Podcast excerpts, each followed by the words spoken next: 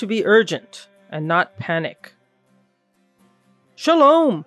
Thank you for joining us for this sermon from July 3rd, 2022, from Christchurch, Jerusalem. In our gospel passage today, Jesus was aware that the national situation was desperate and people were growing frustrated and fearful, some even panicking and turning to extremism as they looked for the answer. In this context, Jesus sent out the seventy with urgent instructions to heal the sick and proclaim the kingdom of God, and not to become diverted along the way. This passage surely speaks to us today. It is a powerful reminder that in our frustrations with our societies and churches, we cannot be tempted to look for instant, non biblical solutions. The work of a disciple must rest upon Jesus' assurance that God's kingdom will continue to expand despite political and cultural obstacles.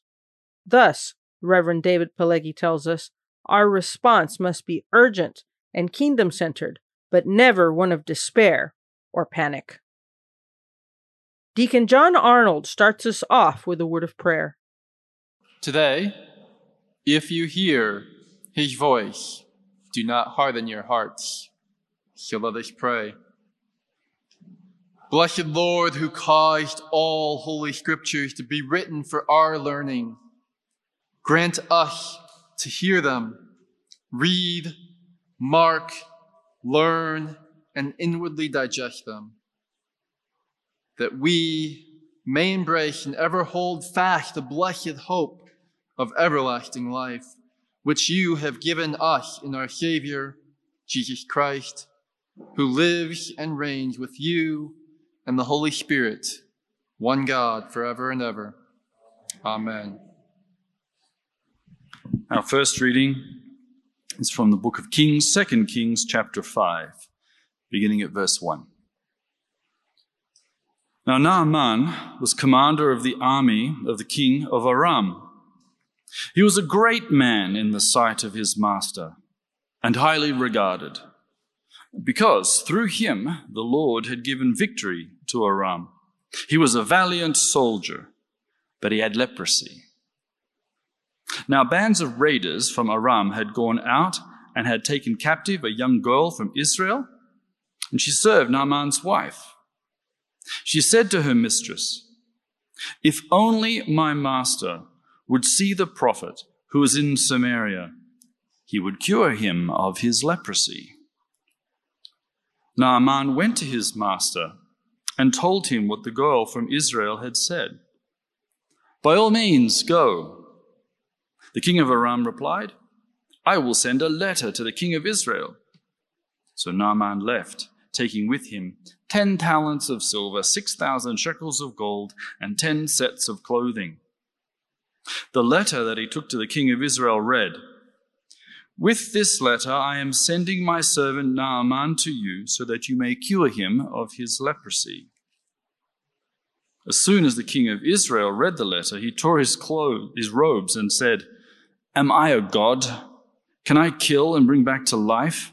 Why does this fellow send someone to me to be cured of his leprosy? See how he is trying to pick a quarrel with me. When Elisha, the man of God, heard that the king of Israel had torn his robes, he sent him this message Why have you torn your robes?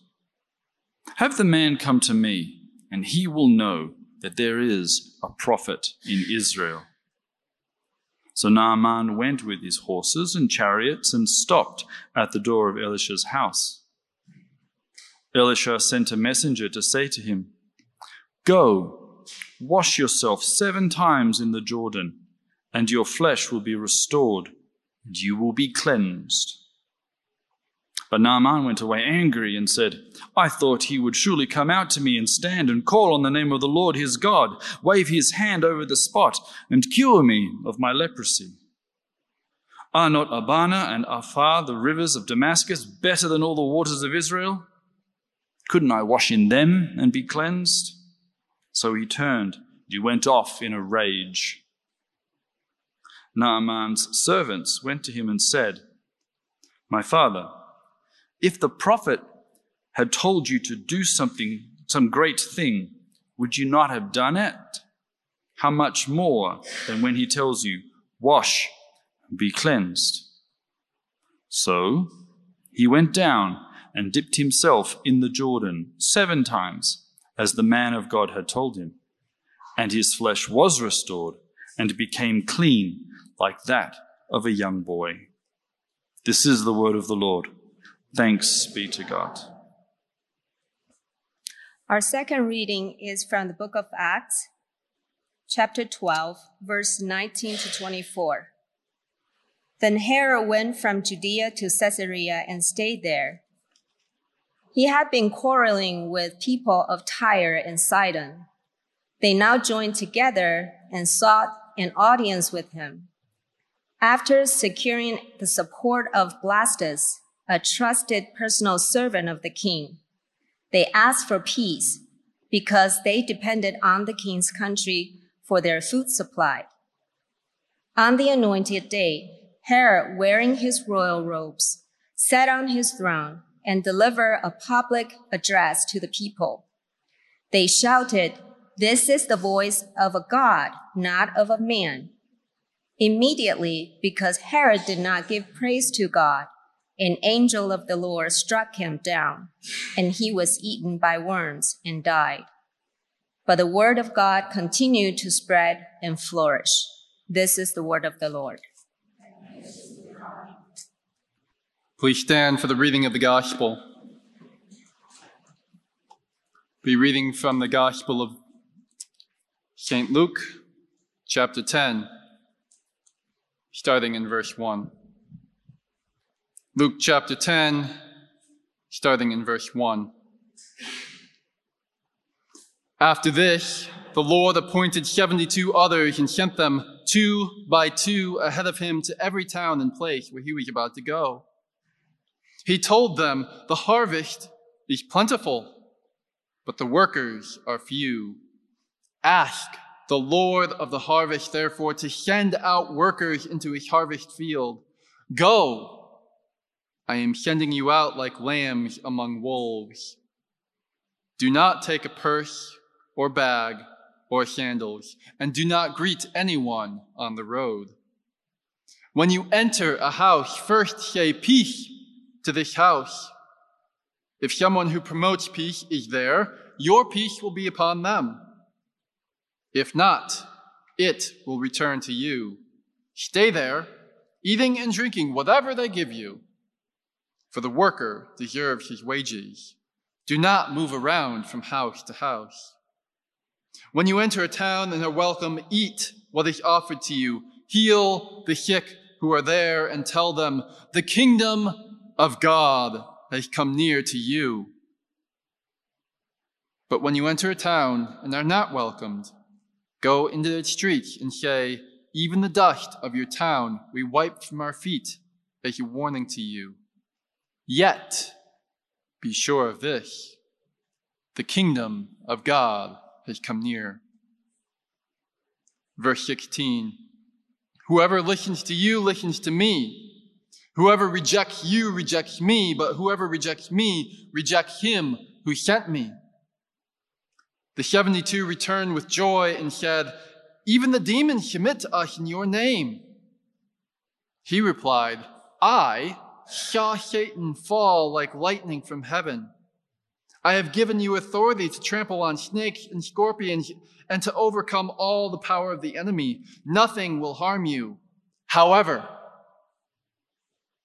do not rejoice that the spirits submit to you, but rejoice that your names are written in heaven. This is the word of the Lord. Thanks be to God. It's, isn't it true that the wisest amongst us are the youngest?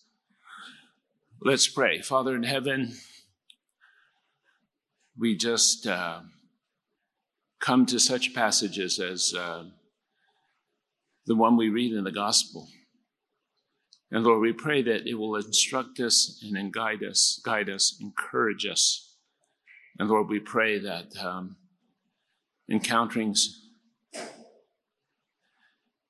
these things in the, your life and the life of your earliest followers Lord, will indeed, Lord, put us on the right path and give us an approach, your approach to, Lord, the situation and the problems that we face, challenges that we face in the world today. Have mercy upon us, Lord. Teach us and encourage us, and even challenge us if necessary from the scriptures this morning. And we do ask this so that you can be glorified amongst us. Amen. So I'd like to, um, Carol, I think that's all. I don't know if there, are any more who want to get out while they can. I'd like to um, just begin with a short story and um, or sh- to recount something I heard years and years ago uh, when I first came to Israel, 42 years ago, 41 years ago. I was uh, talking to um, a man who um, I think I admire more than anyone I've met in the last 42 years in this country, and his name was Bob Lindsey. And Bob Lindsey used to be the pastor um, at the Baptist Church in the center of Jerusalem, Narkis Street congregation, as it's known today. And Bob was a great scholar. And he knew the Hebrew and he knew the Greek and he knew the Aramaic and he knew the rabbinic literature and he knew the Dead Sea Scrolls. And when Bob got baptized by the Holy Spirit, uh, and his life changed. He got very, very interested in the whole concept of the kingdom of heaven. And he was quite energized and open to the work of the Holy Spirit. But he went back to the Greek and the Hebrew and the Aramaic and studied the Gospels in the light of the Jewish context. And he thought, I've got it. And one day he was talking to a Korean pastor who had uh, nowhere near the theological education, you know, scholarly experience that Bob had. And Bob thought, well, I'm going to test him. And he says to this pastor, Do you know what Jesus means when he talks about the kingdom of heaven? And Bob waited for the answer.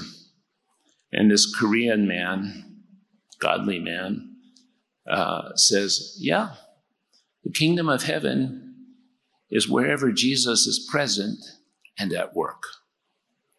And Bob just thought for a minute, Yeah, you know, he summed it up in a way,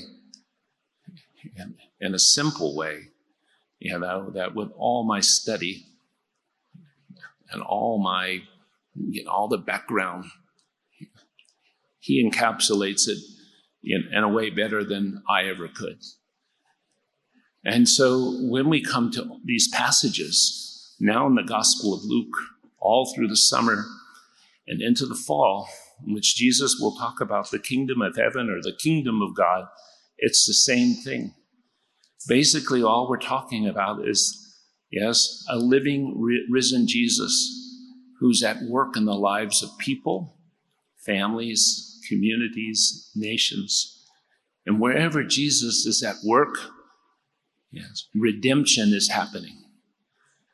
And the story of the sending of the 72 has some, has really some, has an interesting, uh, well, interesting ways to approach this. We could look at it in the light of Elijah. Yes, because Elijah, in many ways, as we learned last week, is anointed by the Spirit. He has a similar ministry to Jesus, a ministry of healing and miracles, calling people to repentance, butting heads with the religious establishment.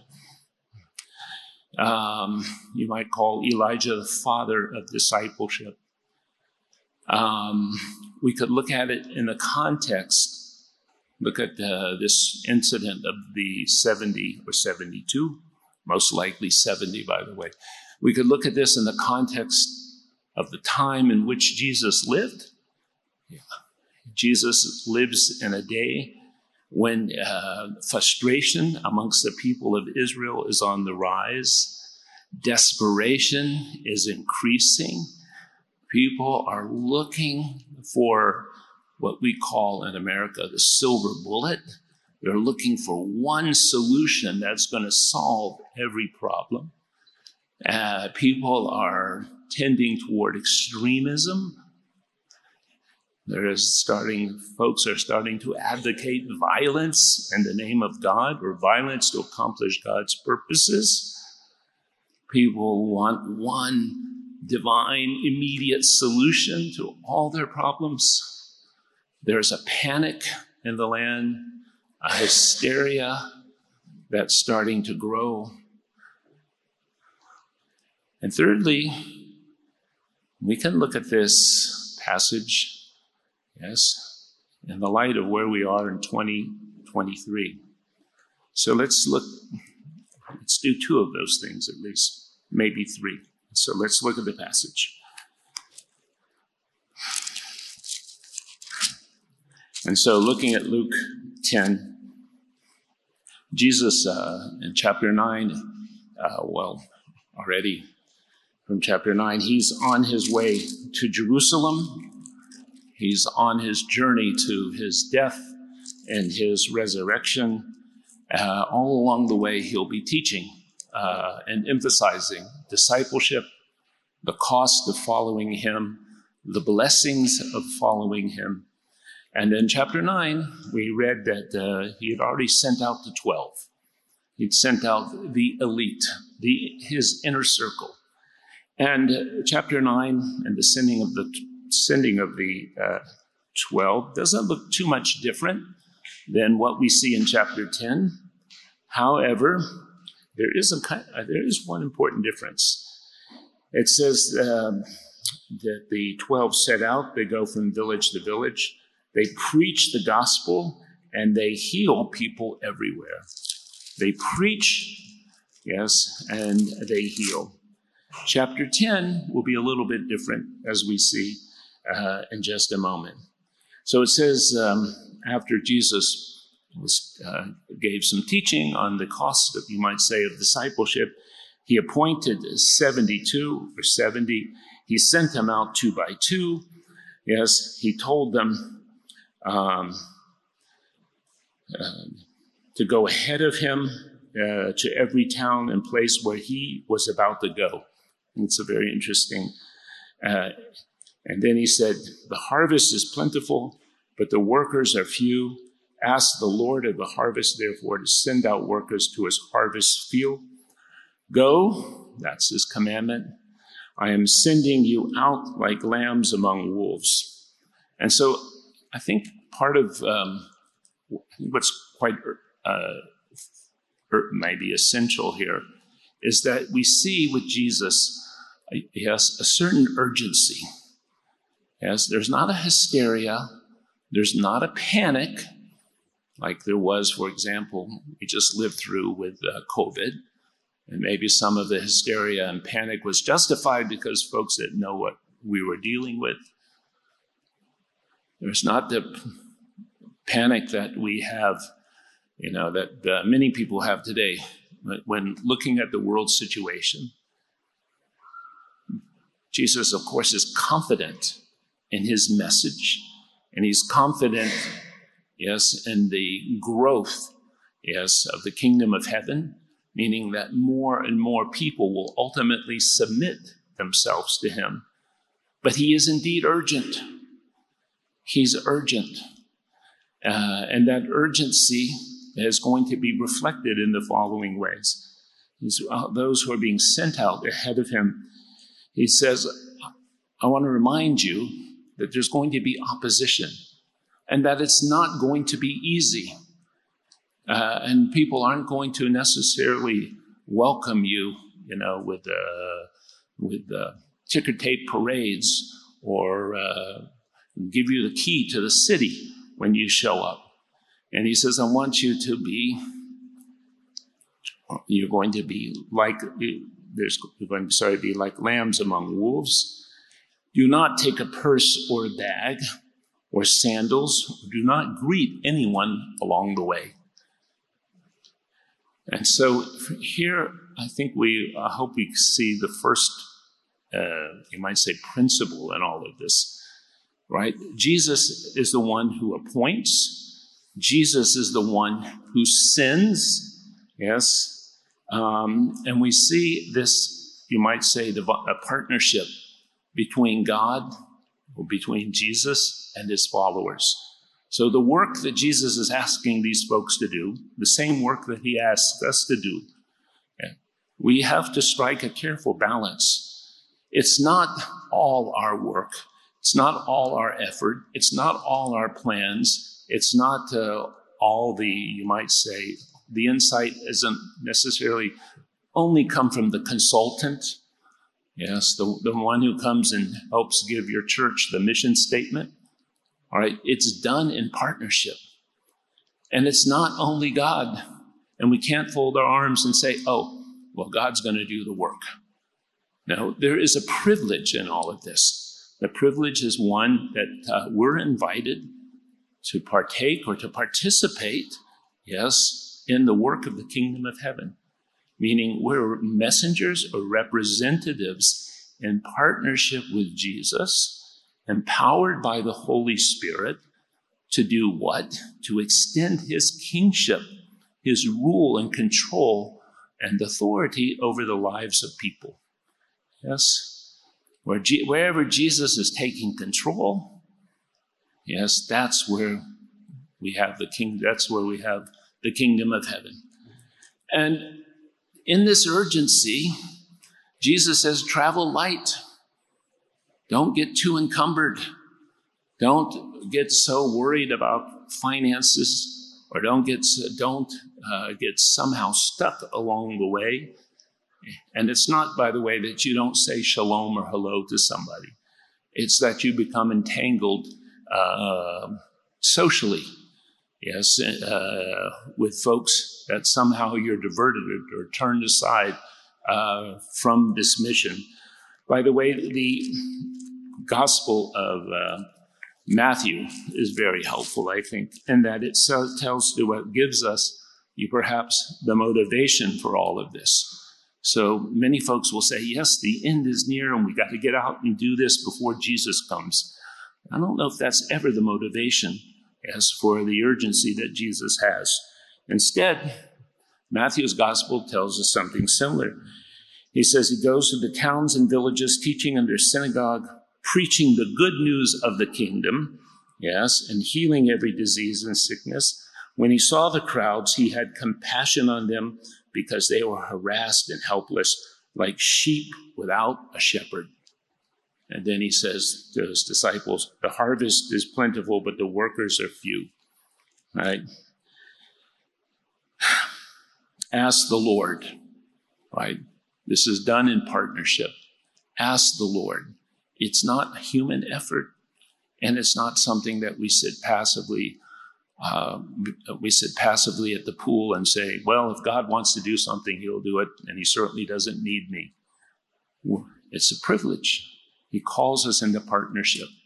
He calls us, and this partnership started in the Garden of Eden. It's nothing new in the Gospels. Yes, when Adam and Eve were to um, work with God and to, to rule over, yes, the creation that He made. And then when you enter a house, say first, peace to this house. If a man of peace is there, your peace will rest upon him. If not, it will return to you. Stay in that house, eating and drinking whatever they give you, for the worker deserves his wages. Do not move around from house to house. And so here Jesus is instructing uh, his disciples how to behave on this mission. Yes, and uh, I think these instructions are they might be more than relevant for us today. What does it mean? Yes, to be in partnership.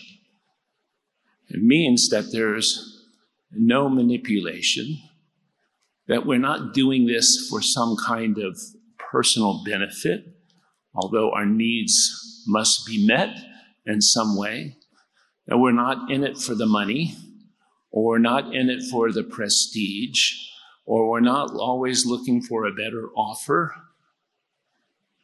And in the process of going to someone's house and extending the greeting of peace and receiving hospitality, there's another aspect of the kingdom of God that we don't, uh, we don't remember. And that aspect is that the kingdom of God is not only, as understood by Jesus, it's not only the place where Jesus is ruling and reigning. It's not only the place where there is redemption, where, where the Holy Spirit is touching lives and bringing wholeness and security to people, restoration. But the kingdom of heaven, as Jesus understands it, is a community. And here we have the creation of a community. Now, what is that community? Community, as Jesus occasionally uses the term in the gospel, it's a group of people, yes, who call Jesus king. It's a group of people, it's a movement, yes, whose primary aim, right, is to serve him and to submit themselves to him. Jesus, for example, uh, in, in, a number of places, in fact, in chapter 9, just before we get to this, it's, um, Jesus said, He who puts his hand to the plow is not fit for service in the kingdom of God. Yes? What does that mean? Meaning, if you don't put your hand to the plow and you look back, it means you're not going to heaven. It's not how the kingdom of God is used in this instance. Here, Jesus uses the kingdom of God. I learned this from Bob Lindsey. As a community, you want to be in the you want to be in the, the this with the disciples. You want to be with those people, yes, who who put Jesus first, then you have to focus. You can't plow as um, you can't uh, in the ancient world. You had to plow with two hands, and you had to keep your eyes on what uh, what was in front of the plow. You can't have one hand on the plow and the other hand on the cell phone talking to mom, right? Or who's the greatest in the kingdom of heaven? And Jesus, well, not talking about a place you go when you die. And Jesus said, Bring me a child. And they brought a child, and Jesus said, Okay, this is the this is the person who's greatest in my movement, the one who's humble and trusting. Right? So the kingdom of heaven is this redemptive activity, but it's also a community. And the community here, how is this community created? It's not based on a denomination. It's certainly not based on um, doing a bunch of good deeds together. It's based first and foremost on the person of Jesus. Yes. And it centers around, um, it centers around uh, serving, serving Him. So these are how the disciples should. And then when you enter a town, then you are welcome. Eat what is before you. Again, this is, I believe, it's not some uh, it's not some way of uh, overthrowing the kosher laws, uh, but it's a way of, again, community happens and relationship happens when people eat together. And so this is, again, Jesus wanting to uh, create community. And then here we have heal the sick, heal the sick who are there and tell them the kingdom of God is near. And here's the basic message that the kingdom of God is near. Now, in chapter, in chapter 9, it was they preached first, but here it's heal the sick. And I, I am convinced, reading Luke's gospel, it's not just about the physical sickness, right?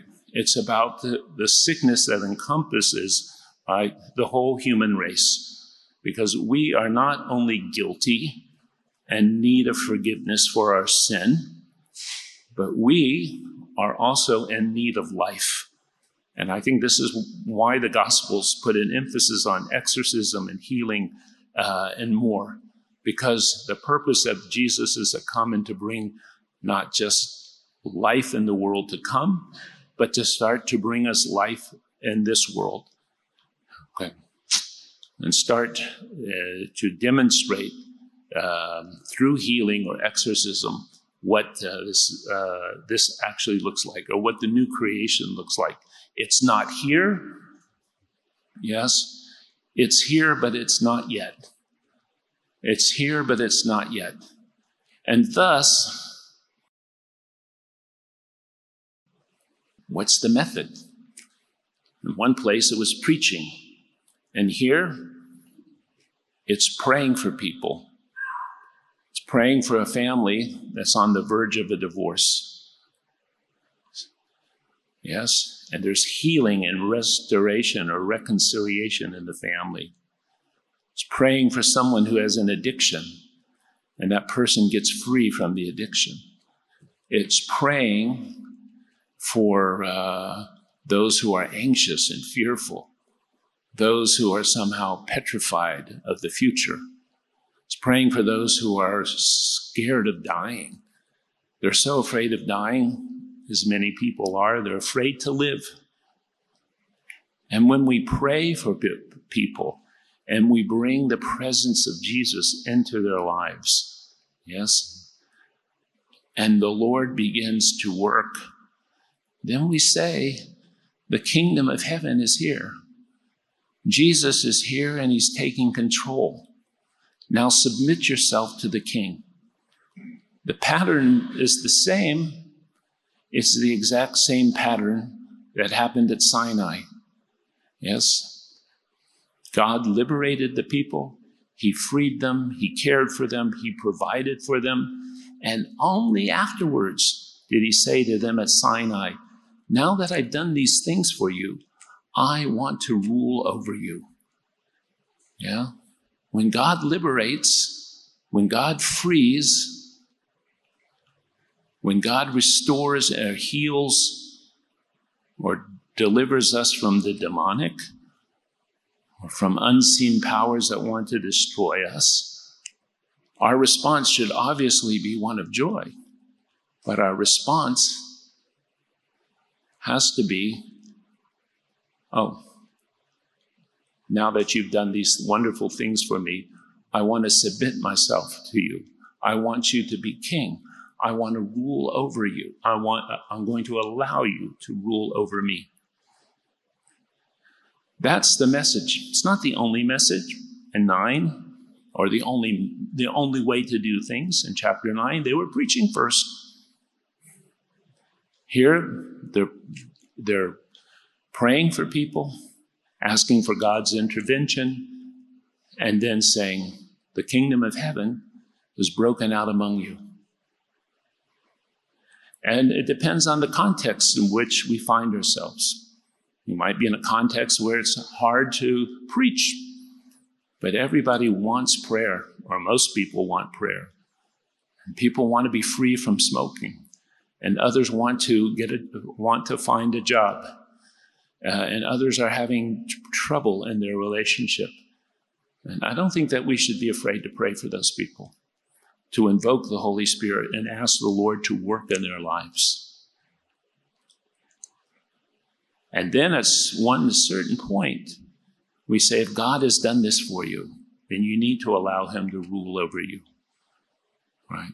You need Him to I think it's summed up very nicely in 1 Corinthians chapter 6, isn't it? You are not your own. You have been bought with a price, right? Therefore, glorify God in your body, right? And that, this, in that context, we're talking about sexual immorality. And so, Jesus sends them out, and they go. Our passage continues that um, the 72 return and they return with joy. And certainly, joy is a huge part of Luke's gospel. You may remember that when John and Jesus are born, there's a great deal of joy. And there's a great deal of joy at the resurrection and seeing the resurrected Jesus. And here the disciples themselves are full of joy. And they say to him, Lord, they call him Lord, right? Master. Um, they said, even the demons submit to us in your name. Right? So they've attached themselves to Jesus because they're using, they're using the name of Jesus. And he, Jesus says, I, I saw Satan fall like lightning from heaven. I have given you authority to trample on snakes and scorpions. I'm not sure this should be taken literally. Snakes and scorpions are uh, symbols of, of, of evil, of spiritual evil, physical evil. Um,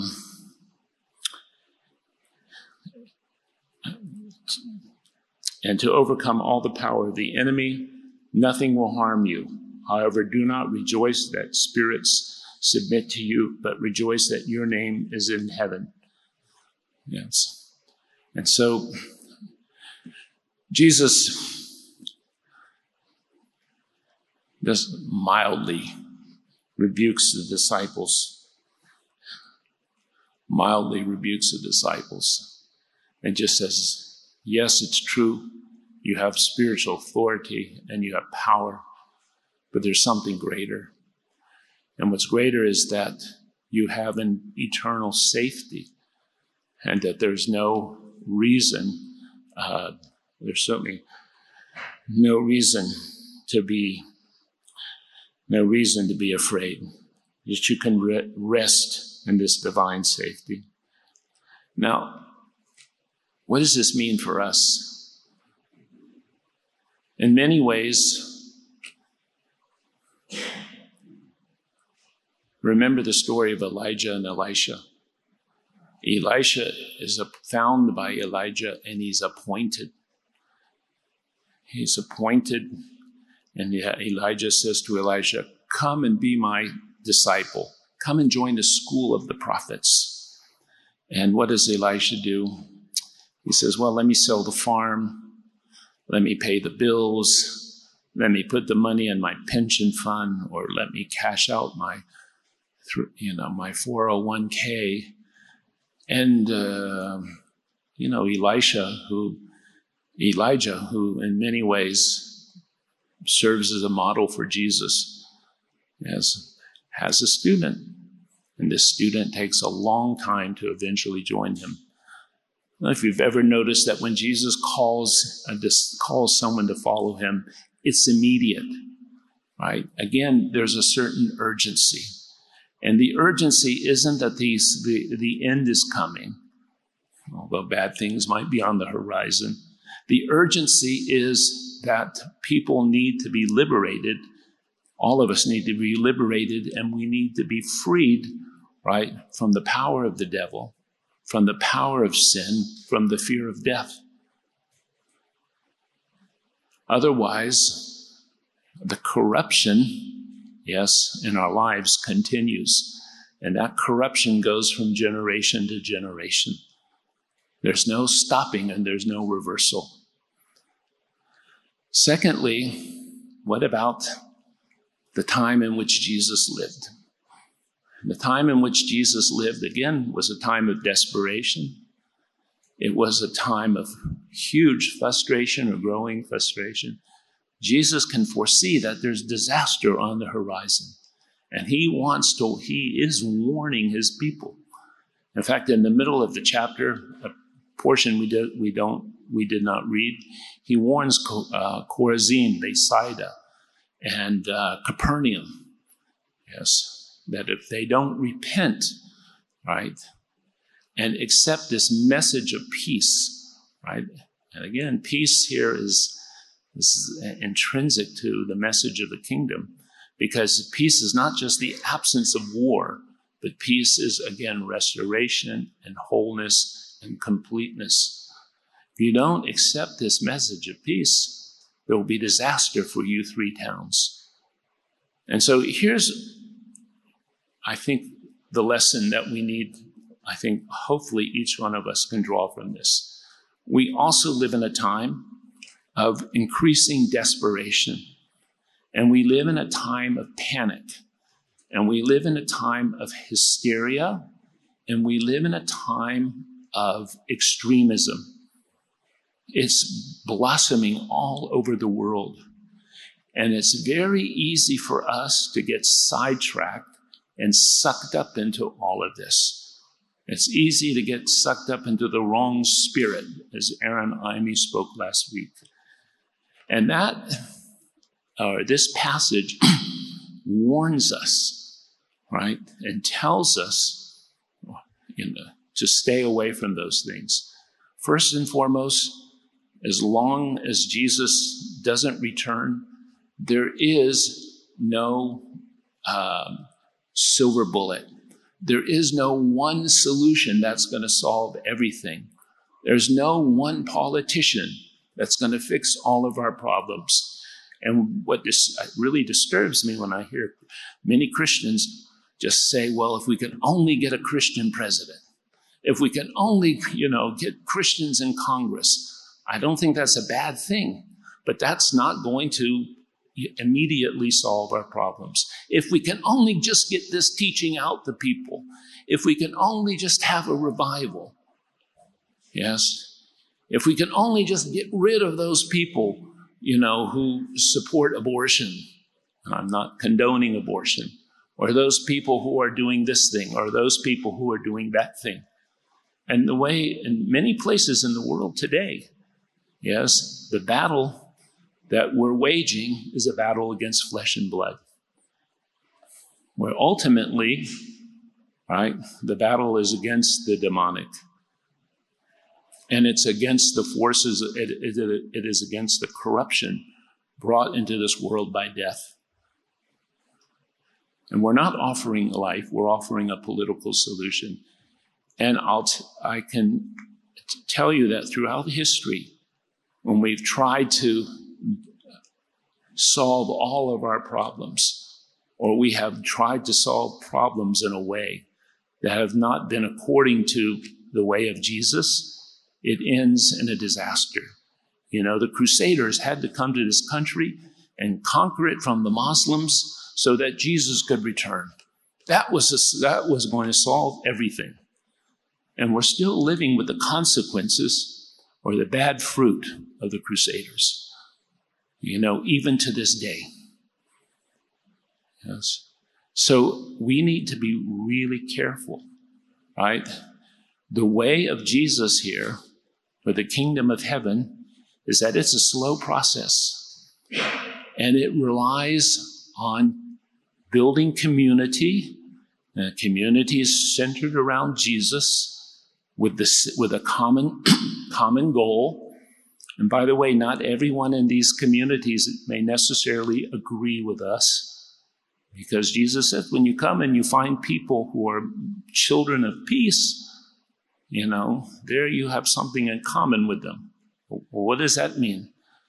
Have they were they somehow converted to Jesus beforehand? But building a community, and the community yes, demonstrates the kingdom of God, preaches the kingdom of God, illustrates the kingdom of God. And it's a very slow process because it can't be imposed politically. It can't be forced upon people. We have to be converted. Yes, we have to be converted. We have to, um, and the conversion, by the way, starts with repentance.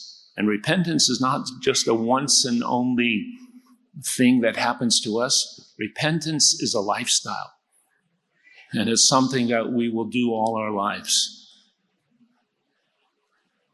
And so, if we force or we're going to impose, if we're going to push this upon people without their hearts being changed, they will just, in a generation or two, rebel. Look at what happened to Soviet communism or communism in Eastern Europe. They pushed, they imposed, they killed, they murdered, they deported millions, yes, to force their ideology upon people, and then it disappeared overnight the minute people got their freedom. Secondly, urgency. Yes, we cannot be hysterical. Because if we're hysterical and we panic, we'll make bad decisions. You might say, but look at all the things that are happening in the West, and it is horrible. But I want to remind you, Jesus starts with 72 plus people, yes, including women who are amongst his disciples. He starts with 72 on the northwest shore of the Sea of Galilee. And today, there are 2 billion people who call Jesus Lord. Is the glass half full or is it half empty? Are we confident in the message of Jesus? Are we confident that in his kingship that it will continue to expand? And I don't mean that at the end of the age everyone will be a believer, but that his influence will continue to grow? Or are we going to shrink back and be afraid and just bemoan and say to ourselves, oh, it's getting terrible out there. The world is horrible. They don't want to know anything. There's nothing we can do. Yes, the kingdom, it expands and it sometimes retracts. There's, but there's still a harvest, as Jesus reminds us in the parable. As the farmer goes out to sow a seed, and a lot of the seed falls on places that will not produce a crop. But in other places, it produces a very, very healthy, there's very healthy results. Are we going to panic? Are we going to be hysterical?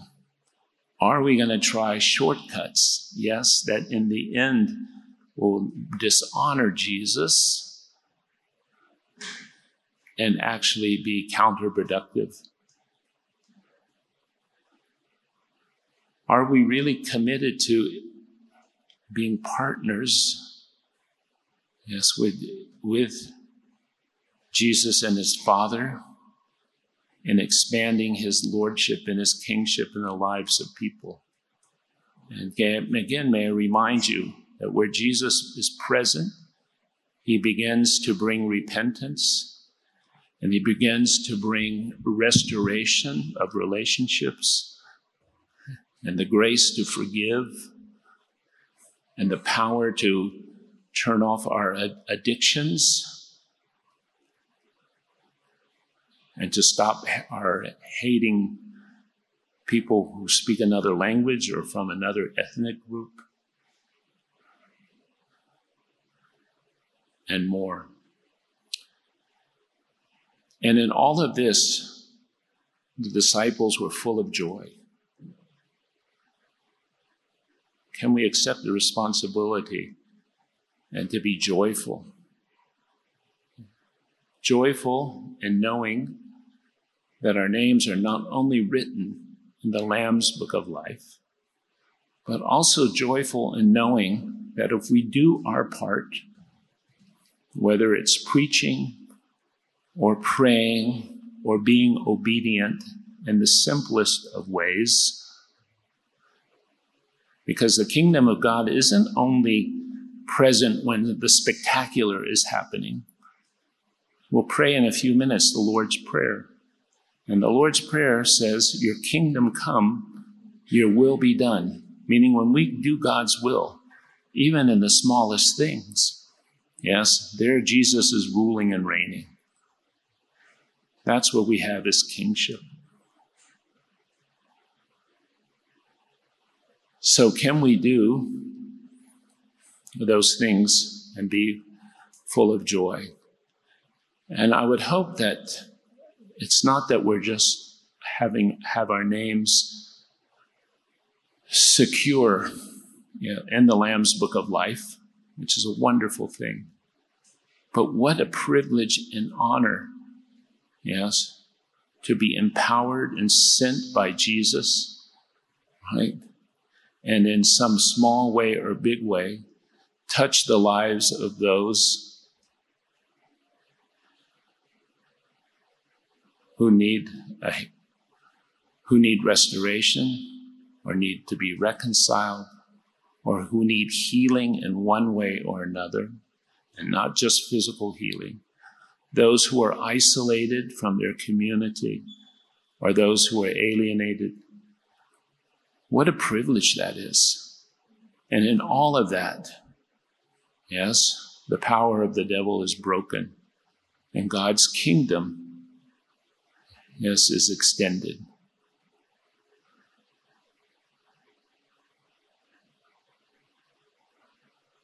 That's what I call being on the right side of history. Not the way secular politicians use the term. Let's pray. Lord, we ask that we will not take a shortcut or be tempted to take shortcuts, but we pray that uh, we will commit ourselves to be partners with you. We pray that uh, we will be sent by you, that we'll be empowered by you, and that each of us will have a clear, clear vision of what it means to go and to bring the good news of the kingdom of heaven to those around us. Lord, we will face opposition but we pray, Lord, that uh, we will always be assured of your victory, that we'll be confident, yes, that in the end, you and your message will not be defeated, and that um, there will be no end to your kingdom. Lord, give us that assurance and confidence. Keep us from panic and hysteria. And Lord, we pray that even in the midst of difficulties, we pray that uh, we will have that gift of joy. And we do ask these things in the mighty name of Jesus. Amen. Thank you for listening. If you've been blessed by this teaching, let us know by leaving a comment on our Facebook page, on SoundCloud, or by leaving a review in Apple Podcasts. You can offer practical support by giving a donation at christchurchjerusalem.org. Thank you, and blessings from the city of the King.